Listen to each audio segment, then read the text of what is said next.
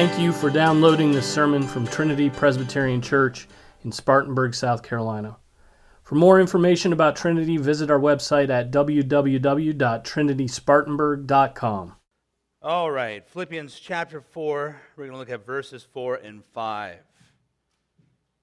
Rejoice in the Lord always. Again, I will say rejoice. Let your gentle spirit be known to all men. The Lord is near. So, in chapter 3 that we studied a couple weeks ago, uh, it ends with a call to heavenly mindset. And uh, let me just refresh your memory. This is verses 20 and 21. Paul says, For our citizenship is in heaven, from which also we eagerly wait for a Savior, the Lord Jesus Christ, who will transform the body of our humble state into conformity with the body of his glory by the exertion of the power that he has even to subject all things to himself. That's how chapter 3 ends. So it's this call to uh, that you're remind you're citizens in heaven. Jesus is coming back. He's the king over everything. And then in chapter 4, Paul begins by saying, Therefore, in this way stand firm in the Lord, my beloved. So the therefore there connects the previous call to a heavenly mindset to the exhortation to stand firm in the Lord. And I pointed that out I, uh, last week or the week before. And Matthew Henry, uh, he said, the believing hope and prospect of eternal life should engage us to be steady, even, and constant in our Christian course. Uh, and that really is what the bulk of chapter 4 deals with. Uh, it's uh, Christians are to stand firm in a heavenly mindset. Right? We're citizens of heaven, and that citizenship is to be accompanied with particular sets of characteristics. And if you think through history, every nation or government seeks to produce a certain character in its citizens. So if you go back to kind of the ancient times, the Spartans sought to produce warlike people, and the Athenians wise people. In a more modern world, we could say the British seek to produce a proper people, and the Germans an efficient people, and the French, I suppose, a cultured people. Um, I'm not I'm not sure how to sum up the type of people America seeks to produce in a few words. Once upon a time, the goal was to produce self reliant sort of people. Uh, today, my inclination is to say that we are a comfortable people, and we're all about the low cost pursuit of happiness. that's what defines our country more than anything, or pleasure. Um, and I think our paternalistic government seems to nurture that and likes it likes that that's what we're motivated by. It keeps us, uh, we're never much of a threat in that sense. Allan Bloom, in his book, The Closing of the American Mind, he says that the culture that the American collegiate system nurtures is one of openness, where you're open to all worldviews and all ideas, and everything's treated equally. And we see that playing out right now in the public conversations. Regardless um, of what Americans or Brits or Spartans are to be like, um, the question that we have to ask is what is the characteristics of the citizens of heaven? If, if your citizenship is in heaven, what is uh, our heavenly government seeking to nurture in us? And the simple answer is godliness, right? Or Christ likeness. Back in uh, chapter 2 of Philippians, Paul said, Have this attitude in yourself, which was also in Christ Jesus. But a more detailed answer is found in the Beatitudes in Matthew 5, and I'm going to read all of them. And this is Christ explaining what it means to be a Christian. He says, Blessed are the poor in spirit, for theirs is the kingdom of heaven. Blessed are those who mourn, for they shall be comforted. Blessed are the gentle, for they shall inherit the earth. Blessed are those who hunger and thirst for righteousness, for they shall be satisfied. Blessed are the merciful, for they shall receive mercy. Blessed are the pure in heart, for they shall see God. Blessed are the peacemakers, for they shall be called sons of God. Blessed are those who have been persecuted for the sake of righteousness, for theirs is the kingdom of God, or heaven. Blessed are you when people insult you and persecute, persecute you and falsely say all kinds of evil against you because of me. Rejoice and be glad, for your reward in heaven is great. For in the same way they persecuted the prophets who were before you. Martyn Lloyd-Jones has a, uh, a wonderful commentary on the Sermon on the Mount that uh, has been real influential in my life. I recommend buying it, just have it in the home. It's a good read. And in it, he says, Read the Beatitudes, and there you have a description of what every Christian is meant to be. It's not merely the description of some exceptional Christians. Our Lord does not say here that He's going to paint a picture of what certain outstanding characters are going to be and can be in this world. It is a description of every single Christian. So these are the characteristics of the citizens of heaven, and that's the character in which Paul calls them to stand firm in. Right? There's a, theme building through Philippians, and he's calling them to stand firm in this. For example, uh, right away we see call, uh, Christ's call to be peacemakers applied in Paul's exhortation to resolve the disharmony between Euodia and uh. He says, I urge Euodia and I urge Syntyche to live in harmony in the Lord. Indeed, true companion, I ask you also to help these women who have shared my struggle in the, case, the cause of the gospel, together with Clement, also with the rest of my fellow workers whose names are in the book of life citizens of heaven, uh, make peace among the citizens of heaven. We belong to the same family. Hence, Christ says, Blessed are the peacemakers, for they shall be called sons of God.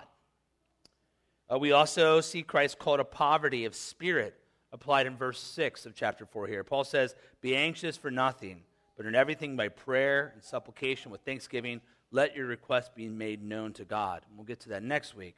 But in other words, the poor man the man that realizes he has nothing in terms of resources in himself doesn't rely on himself, especially when he has access to the king. He isn't bogged down with worry because he knows uh, that he only needs to make requests to the thrones, to the throne of God, excuse me. Hence, blessed are the poor in spirit, for theirs is the kingdom of heaven. We also see Christ called a purity of heart applied in verse 8 of this chapter. Paul says, Finally, brethren, whatever is true, whatever is honorable, whatever is right, whatever is pure, whatever is lovely, whatever is of good repute, if there's any excellence and if anything worthy of praise, dwell on these things. So, what's the result of this sort of meditation? Paul says, just a verse down, practice these things, and the God of peace will be with you. Or, in other words, blessed are the pure in heart, for they shall see God. So, those are a few examples of how the heavenly character is to be applied in life right, right here in chapter 4. And you'll notice that I, I skipped over our two verses, so let's go there. Um, we see the same sort of thing uh, with them as we do in the other examples. These verses are exhortations to live out your heavenly citizenship here on earth. That's what he's doing. Verse 4 says, Rejoice in the Lord always. Again, I will say, rejoice. Joy is the entire backdrop of this book. It's all about unity and joy and how they work together. Philippians 1 4. I mean, listen to how many times it comes up. This is why everyone says this book's about only about joy. It's about joy is the backdrop, but it's, it's a big deal. Philippians 1 4. Always offering prayer with joy in my every prayer for you all. Philippians 1:25 Convinced of this I know that I will remain and continue with you all for your progress and joy in the faith. Philippians 2:2 uh, make my joy complete by being of the same mind, maintaining the same love, unit, uh, united in spirit, intent on one purpose. Philippians 2:17. But even if I am being poured out as a drink offering upon the sacrifice and service of your faith, I rejoice and share my joy with you all. Philippians 2:18. You too, I urge you, rejoice in the same way and share your joy with me. Philippians 2:29. Receive him then in the Lord with all joy and hold men like him in high regard. And lastly, Philippians 4 1. Therefore, my beloved brethren, whom I long to see, my joy and crown. So it isn't just Philippians, though, that talks about joy like this. Joy is a reoccurring and central theme in Scripture. The psalmist writes, Weeping may tarry for the night, but joy comes in the morning. And, uh, and then again in Psalm 66, he says, Shout for joy to God, all the earth. Likewise, in the New Testament, we read that joy is a fruit of the Holy Spirit. Right? If the Holy Spirit's in you, according to Galatians 5:22, you're going to produce and have uh, joy coming out of you. It's a Christian virtue. Now, in verse 4, it's a clear command to always be joyful. Joy isn't optional. Paul leaves no room for the Christian to not be joyful. He doubles down and removes any wiggle room from those that would want to find a justification to be anything other than joyful. Right? Rejoice in the Lord always.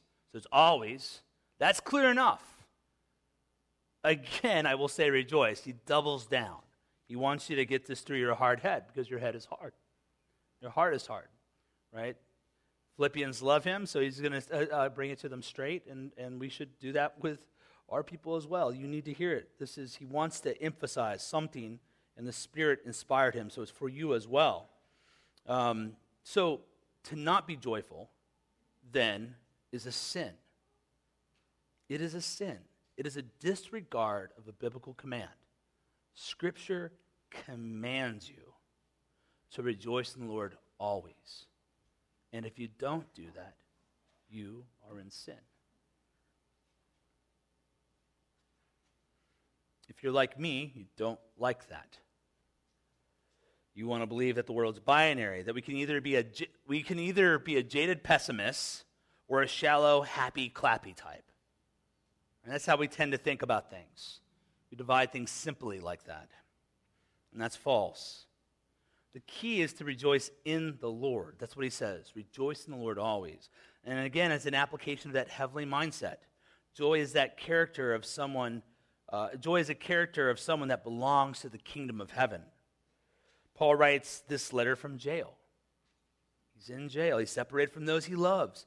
He's sidelined from uh, the work he'd like to get back to. And there's a real possibility that he might be killed. He might be martyred for his faith. And yet he writes, Rejoice in the Lord always, right? In every age, in every circumstance, in every moment, we are to rejoice. Joy is, uh, is a state that's available to a Christian at all times. It is always available to you. Understand? There's no excuses. There's no, there's no way out of this, right? If you're not joyful, you're sinning. That's what I'm trying to get across here. Right? You can be joyful at any time. Cancer, right? Death of a loved one, loss of a job, right? Just dissatisfaction in your marriage, right? There, there is a way to be joyful in all those, all those times. Matter of fact, that's what's meant by being blessed in the Beatitudes. Some translate blessed as happy. Maybe you've seen that in some of the newer American translations. But the modern use of, of that word has drained it of any real meaning, right? Happy uh, is too flippant and sentimental nowadays to really get what's going on there. Blessed is the best translation because the Greek word communicates something much richer than happy. It means happy, but along with uh, a profound peace, comfort, stability, and great joy. Matter of fact, it would not be wrong to translate the Beatitudes as joyful are the poor in spirit, joyful are those who mourn, joyful are the gentle, and so forth. And R.C. Sproul writes How could a person be in mourning and still be joyful? Well, I think we can unravel that not fairly easily.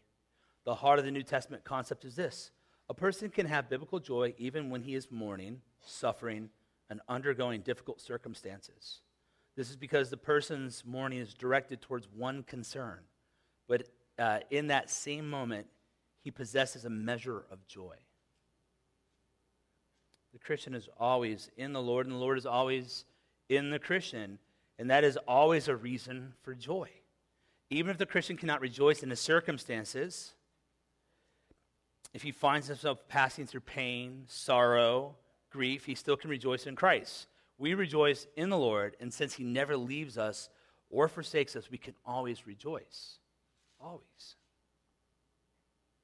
And that is a stern rebuke to those of us that are cynical, pessimistic, and or complainers. See, pessimism is a functional rejection of the resurrection. Pessimists uh, reject the resurrection. That's what you're doing you're, you're demonstrating a false gospel in your mindset. Let me prove it to you. In 1 Corinthians 15, Paul says, For if the dead are not raised, not even Christ has been raised. And if Christ has not been raised, your faith is worthless. You're still in your sins. And then those also who have fallen asleep in Christ have perished. And if we have hoped in Christ in this life only, we are of all men most to be pitied. Pitiful, depressing men. If Christ hasn't been raised from the dead, then this whole thing's a farce, right? Our sins haven't been forgiven. Us singing about our sins being forgiven is a joke. Us uh, having any alleviation of our guilt's a joke. Um, there's no hope of resurrection in heaven, no, no benefits of being a citizen in heaven if Christ hasn't uh, uh, raised. Right? The, Paul wants to experience the power of the resurrection, right? Which is holiness in this life that leads and ends in that um, glorification. But if Christ hasn't been raised from the dead, you're not going to be. And, um, and that's how some of us live, as if Jesus never came off the cross. I have one friend who's dear to me, but for a long time I always called him Eeyore, and it made him really mad. But I'd always call him Eeyore because no matter what, you know, like Eeyore, like, I can't see the sun because the clouds are out. Oh, the sun is in my eyes, right? Like, no matter what, you know, the guy is always negative. And, uh, and I'd always call this guy Eeyore, which was like teasing, but then like I kind of tripped out one day. And I was like, you know what? You know, you, you act like Jesus didn't raise from the dead, right? You're, you're acting like a heretic, brother. Like, I'm sick of it, right? God is good. I mean, is the, is the gospel good news or just, what, what is it? I thought it was good news. And it's the life, death, and resurrection of Jesus. That's the gospel, that's the heart of it. And we live often like there is no hope, like there is no power. We have the gift of the Holy Spirit. Our sins are forgiven. And we have the promise of eternal life in a perfected world that's yet to come. And that should make you joyful. It doesn't make you joyful, you just don't understand your sin yet. You don't understand the gospel. You should talk and pray about that. But it should make you joyful. No matter what befalls me, no matter what befalls you, if you're a Christian, we know how this ends. I know the end of this life already. It will end with me being accepted into the presence of a holy God as a son, as a beloved son. That's how this ends. Praise God, right? Christ is off the cross and seated at the right hand of the Father. He's our advocate. If that won't make you joyful, I don't know what will. Now, that being said, I, I can't stand most Christian music. Just can't stand it. I just despise it. Um, Emily's had it on the car, and it's because she can't listen to anything else. I get it. So I've listened to some of it, and I was like, well, more things change, more they stay the same, I guess. Same sort of sounding stuff. And uh, it's because it's that happy, clappy, shallow Christianity. Kind of bubblegum and, and, you know, I'm not a prude. I don't care if you use, uh, it's not, like, I don't feel like it's going to be holy if they're singing the same stupid songs, you know, in Gregorian chant or something like that. That's not what this is about. I don't like their attitude. I don't like their words. And, uh, and the reason I don't like it is that the way they maintain a cheerful spirit is denying the reality of our situation. I want to hear them talk about what we experience, what Paul deals with in every letter, right? Which is the struggles and difficulty in this fallen world. That's what I'm looking for. I mean, Philippians is about as positive as you get in one of Paul's letters. And think of the things he addresses and talks about and the sobriety of his life. There's no sobriety there. There's that one song that we used to listen to. I was a youth pastor, so I did many stupid things youth pastors do. And we listened to terrible, terrible songs because um, the, main job as a youth pastor is make sure kids don't have sex, don't drink alcohol, and they never mature in the Lord. Those are the three tenets of youth ministry. Um, and uh, I don't know, that's not totally true. It's just mostly true. But, um, but this one song is that I'm so happy, I'm feeling clappy, I'm so cozy, my life is something terrible. you know the song I'm talking about? I know you do. Anyway, that's a song that's on a worship album, and it always irritated me even back then. You know, because uh, some of our friends have died. Some of our friends are dying, right? Some of us are struggling to get by every week. Um, that's not my life. And that's not the joy. I mean, uh, joyful are those that mourn. There's no, there's no space for mourning in that. Right? So the way they stay happy is blinders. They don't look at the world as it is. So it's okay to be a little irritated by happy clappiness. Not, I, I, we don't want to see cheesy fakeness here. That's not what we're after. Biblical Christianity, joyful Christianity, soberly, soberly faces dark realities and says Christ is victorious. That's where the joy comes from. That's in Philippians. Remember what Paul said back at the end of chapter 3 by the exertion of his power that he has even that he has even to subject all things to himself. Everything is underneath the lordship of Christ. He's in control of everything. Absolute positive sovereignty. There's nothing outside of his control. That's why we can count it all joy when we fall in various temptations or trials, because we know God's working in it and through it. And that's huge. Joy is a powerful apologetic. Joy is amazing to uh, non Christians because they can't reproduce it, they can only fake it. But uh, one thing I was thinking about this guy caught me off guard and went apostate in our church, a church plant back in the day, and I just I didn't see it and uh, let him teach and uh, you know always endorsed him to people. He's a very talented writer and uh, a pretty close friend for a time and and he ended up going apostate and wrecking his marriage and all sorts of things. And as I look back on it, the thing that should have clued me in to him not being regenerate, to not being a Christian, that was so obvious um, in retrospect, was his lack of joy. I mean, this guy, when it came to systematic and theological language, he had it down pat. But I think he loved the beauty of the system of Christianity right? The logic, how it interlocks. A lot of people are attracted to, that's why a lot of people become Calvinists. You know, a lot of Calvinists aren't even Christians, I think, sometimes. Or, or uh, they just love the system. They think being a, a Christian is living in your head, and it's like an academic subject to them. And, uh, but there was, no, there was no joy. And I look back on it and I think, joy is a fruit of the Spirit, right? Joy is the defining feature of a Christian. It's otherworldly because this world's fallen. And you can only have joy if you have the Lord, right? The joy of the Lord is my strength. And that's why it's such a powerful apologetic.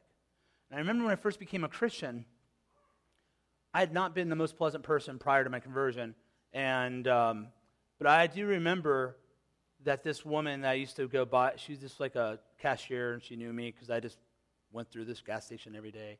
And she's like, Well, you seem really happy. And, uh, and then I heard telling her, Yeah, I became a Christian. Do you believe in Jesus? I mean, she's like, Oh no, what have I done? Now this guy's going to try to give me tracks and stuff, right? Um, but God had changed me, right?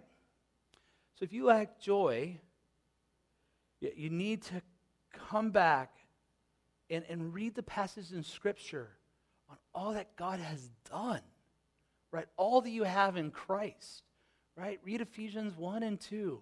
Read 1 Corinthians 15 if you're lacking joy. And repent, because I'm going to rebuke you for it. If I see lack of joy, and I want you to rebuke me, because it is sin, and it is not okay. We should be joyful, right? Especially in our worship. Let's briefly consider um, verse 5. In verse 5, he says, let your gentle spirit be known to all men. The Lord is near. Now, joy is your total attitude towards the events and course of life, I think, in this passage. And gentleness, then, is our attitude towards people. Right? He says, uh, let your gentle spirit be known to all men. Again, there's that pesky word, right? All. Everybody. You're always taught never to use like absolute statements in marriage. Like, you never take out the trash, right? Right? You never go to bed on time. Oh, there's that one time, right? And then you're always arguing. I mean, that's just so many marriage disputes, and you're not supposed to say words like that. Um, but Paul does, and Paul does it because it's true. Our gentle, our gentle spirit should be made known to all men. And again, this is a heavenly characteristic that you find in the Beatitudes. Blessed are the gentle, for they shall inherit the earth. Now, that's contra what we usually think, right? We think the people are going to inherit the earth are, are brash, powerful, well, powerful is kind of true, but brash men, right? loud mouths, you know, men just, just like are going to go at it hard. That's not what Scripture says. Blessed are the gentle, for they shall inherit, inherit the earth. And the gentleness here is talking about a moderation of spirit, right? That you're not easily moved by insults and slights. Um, you're not easily annoyed by adversity. So if, if, if someone like insults you and you just lose it, you're not gentle. If, if you go through adversity and you start to lose it, you lack gentleness. Right? We think of gentleness as weakness, like a little lamb or something. But what it's talking about is a balanced and controlled temperament. That's what gentleness is. A gentle person is not a doormat. God doesn't call us to be passive and weak. We have to read the whole scripture. Um, so that's not what it means to be gentle. Think of it this way gentleness is the ability to deal with individuals appropriately. And I'll give you an example. Um, so in sparring and karate, all classes are going to uh, have mixed uh, ages and expertise. White belts, sometimes the black belts, sometimes black belts have been doing it for 30 years, sometimes an old woman that's got a black belt, like I don't care how long she's been a black belt. Like I could be a white belt, and there's nothing she's gonna. She can't stop me, right? She's this old lady. you understand? Um, and then there's like a big guy that's a white belt. Even if I'm a black belt, like I don't know that I can hurt this guy or whatever. So then they like put these guys in a sparring, and uh, and in sparring, you're not supposed to go 100%. Usually, they'll tell you to go about 40%. That's about where you're going at, and uh, you're using gentleness, right? So if one man, if I come in there and they match me with like some little white belt that's this tall, you know, 40% is going to be a little different with that guy than it is when I'm with this guy that's this big, right? But I'm to be gentle, but it's not identical, right? The way I would spar with a kid's not identical as I would deal with a man. Uh, it, it's, it's about dealing with people appropriately. But there is a gentle way to deal with a hard man that's coming at you aggressively. Right? Just because he's aggressive doesn't mean that you get to fly off the handle. You still have to be gentle. That's literally what this is talking about. Those are the people they have in mind, right? Because Paul's thinking in terms of them being persecuted and prepping the Philippians for the suffering that they might face that he's faced. And that's what he has in mind there. But it doesn't mean that you're like super weak with them. It just means that you have an appropriate response. And, uh, you know, another example would be uh, like if, if someone punches you, right, you're not allowed to pull a gun out on them, right, unless you fear for your life. If you fear for your life, you could potentially do that. But these are like debates that we have in our law, and what, like, uh, when we did our, uh, all us guys went out there uh, to, to get our concealed and carry, or get a paper and not mail it in some cases. Um, uh, that's what we were taught. Like, when, when are you allowed to use force, right? And so this is about the appropriate use of force, whether it's in your words or physically or whatever. Um, and we have to be gentle. We have to be gentle to all men. So a, a man that's not gentle is a guy that always comes out swinging full force.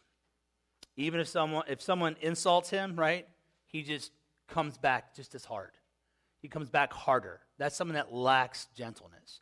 That's someone that treats everyone the same. Treats an enemy and a friend almost the same. Any little slight, they just fly off. That's someone lacking gentleness. If that's you, repent. That's scary, right? Because that is, that is demonstrating a lack of a characteristic that should belong to every Christian. We can grow in it. So he uh, directs them to conduct themselves peacefully in everything and exercise control over themselves, um, even in the endurance of injuries and inconveniences. And then you got this little phrase that's kind of like tucked in here. And he says, The Lord is at hand, or in our translation, the Lord is near. And some people think, anytime someone sees this, they automatically think it's referring to the second coming. And that's just because, you know, the last 50 years, um, you know, Hal Lindsey, Timothy LaHaye, uh, left behind all this stuff. That's just, everyone thinks that's all the Bible's about, it seems. Uh, I, don't, I don't think it's a reference to the second coming, actually. Uh, it seems to me that this is talking about uh, providence, right? That through all the difficulties and adversities and, and injuries of life, that God works through all things. Now, I'll have you know, Matthew Henry thinks this, and John Calvin too. So there's some some people back me up, but uh, I think that's what it's it's talking about, and that makes sense, right? The reason we can be joyful and the reason we can be gentle with people is that we understand that God are, is working all things to good for those that love Him, right? God is in and doing everything uh, to bring Himself glory and doing it for our good.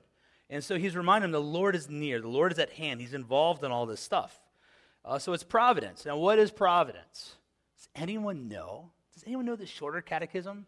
Does any uh, officer nominees want to impress? This is your opportunity, man. All right, don't say I didn't try to help someone out to really shine. I wouldn't have been able to do it either. Um, what are God's works of providence? The Shorter Catechism answers God's works of providence are his most holy, wise, and powerful, um, preserving and governing of all his creatures and all their actions. God is behind everything. He's governing and is moving everything towards his end and his purpose. So sometimes he sends uh, these difficulties into your life to improve you and perfect you. That's the teaching of James. Count it all joy when you fall in trials. Sometimes that trial isn't just sickness or a hurricane. Sometimes it's a person. Sometimes it's a difficult child. Sometimes it's a difficult employee or boss or neighbors. There was one point that we were dealing with very difficult neighbors, and I didn't like them. And there was one guy I just thought, man, I wish I could have an opportunity to tell that guy off. And then I got convicted and repented, and I'm glad I never got that opportunity. But God is doing, sending that into your life to mature you and to grow you and to perfect you. And here's the ultimate hope life is a vapor. You're laying down on a little kindergarten like mat, drinking Kool Aid and eating animal crackers, and then you got like seven kids like me, or six kids, or however many there are. Um, and uh, it moves quick right? And our hope is in heaven, right? That's, that's our end. So the one reason we can be faithful is because God's working through all this to bring us, right, to his final purpose, which again is Philippians.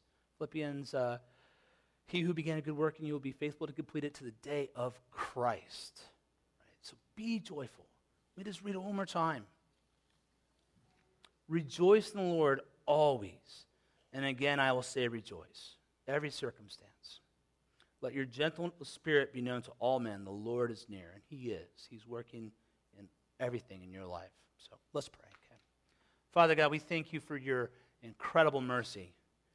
We thank how, how your providence has uh, blessed us with beautiful days, how your providence has blessed us with friends, how through your providence we've gotten jobs, and how we've narrowly um, avoided accidents, or how you, uh, when we were in an accident or sick, that you, uh, through your governing, blessed us with a good doctor. Or even the age what we were born in, where we now have antibiotics and different things that you have providentially sent into our life to make life easier. Oh, thank you for this, Father.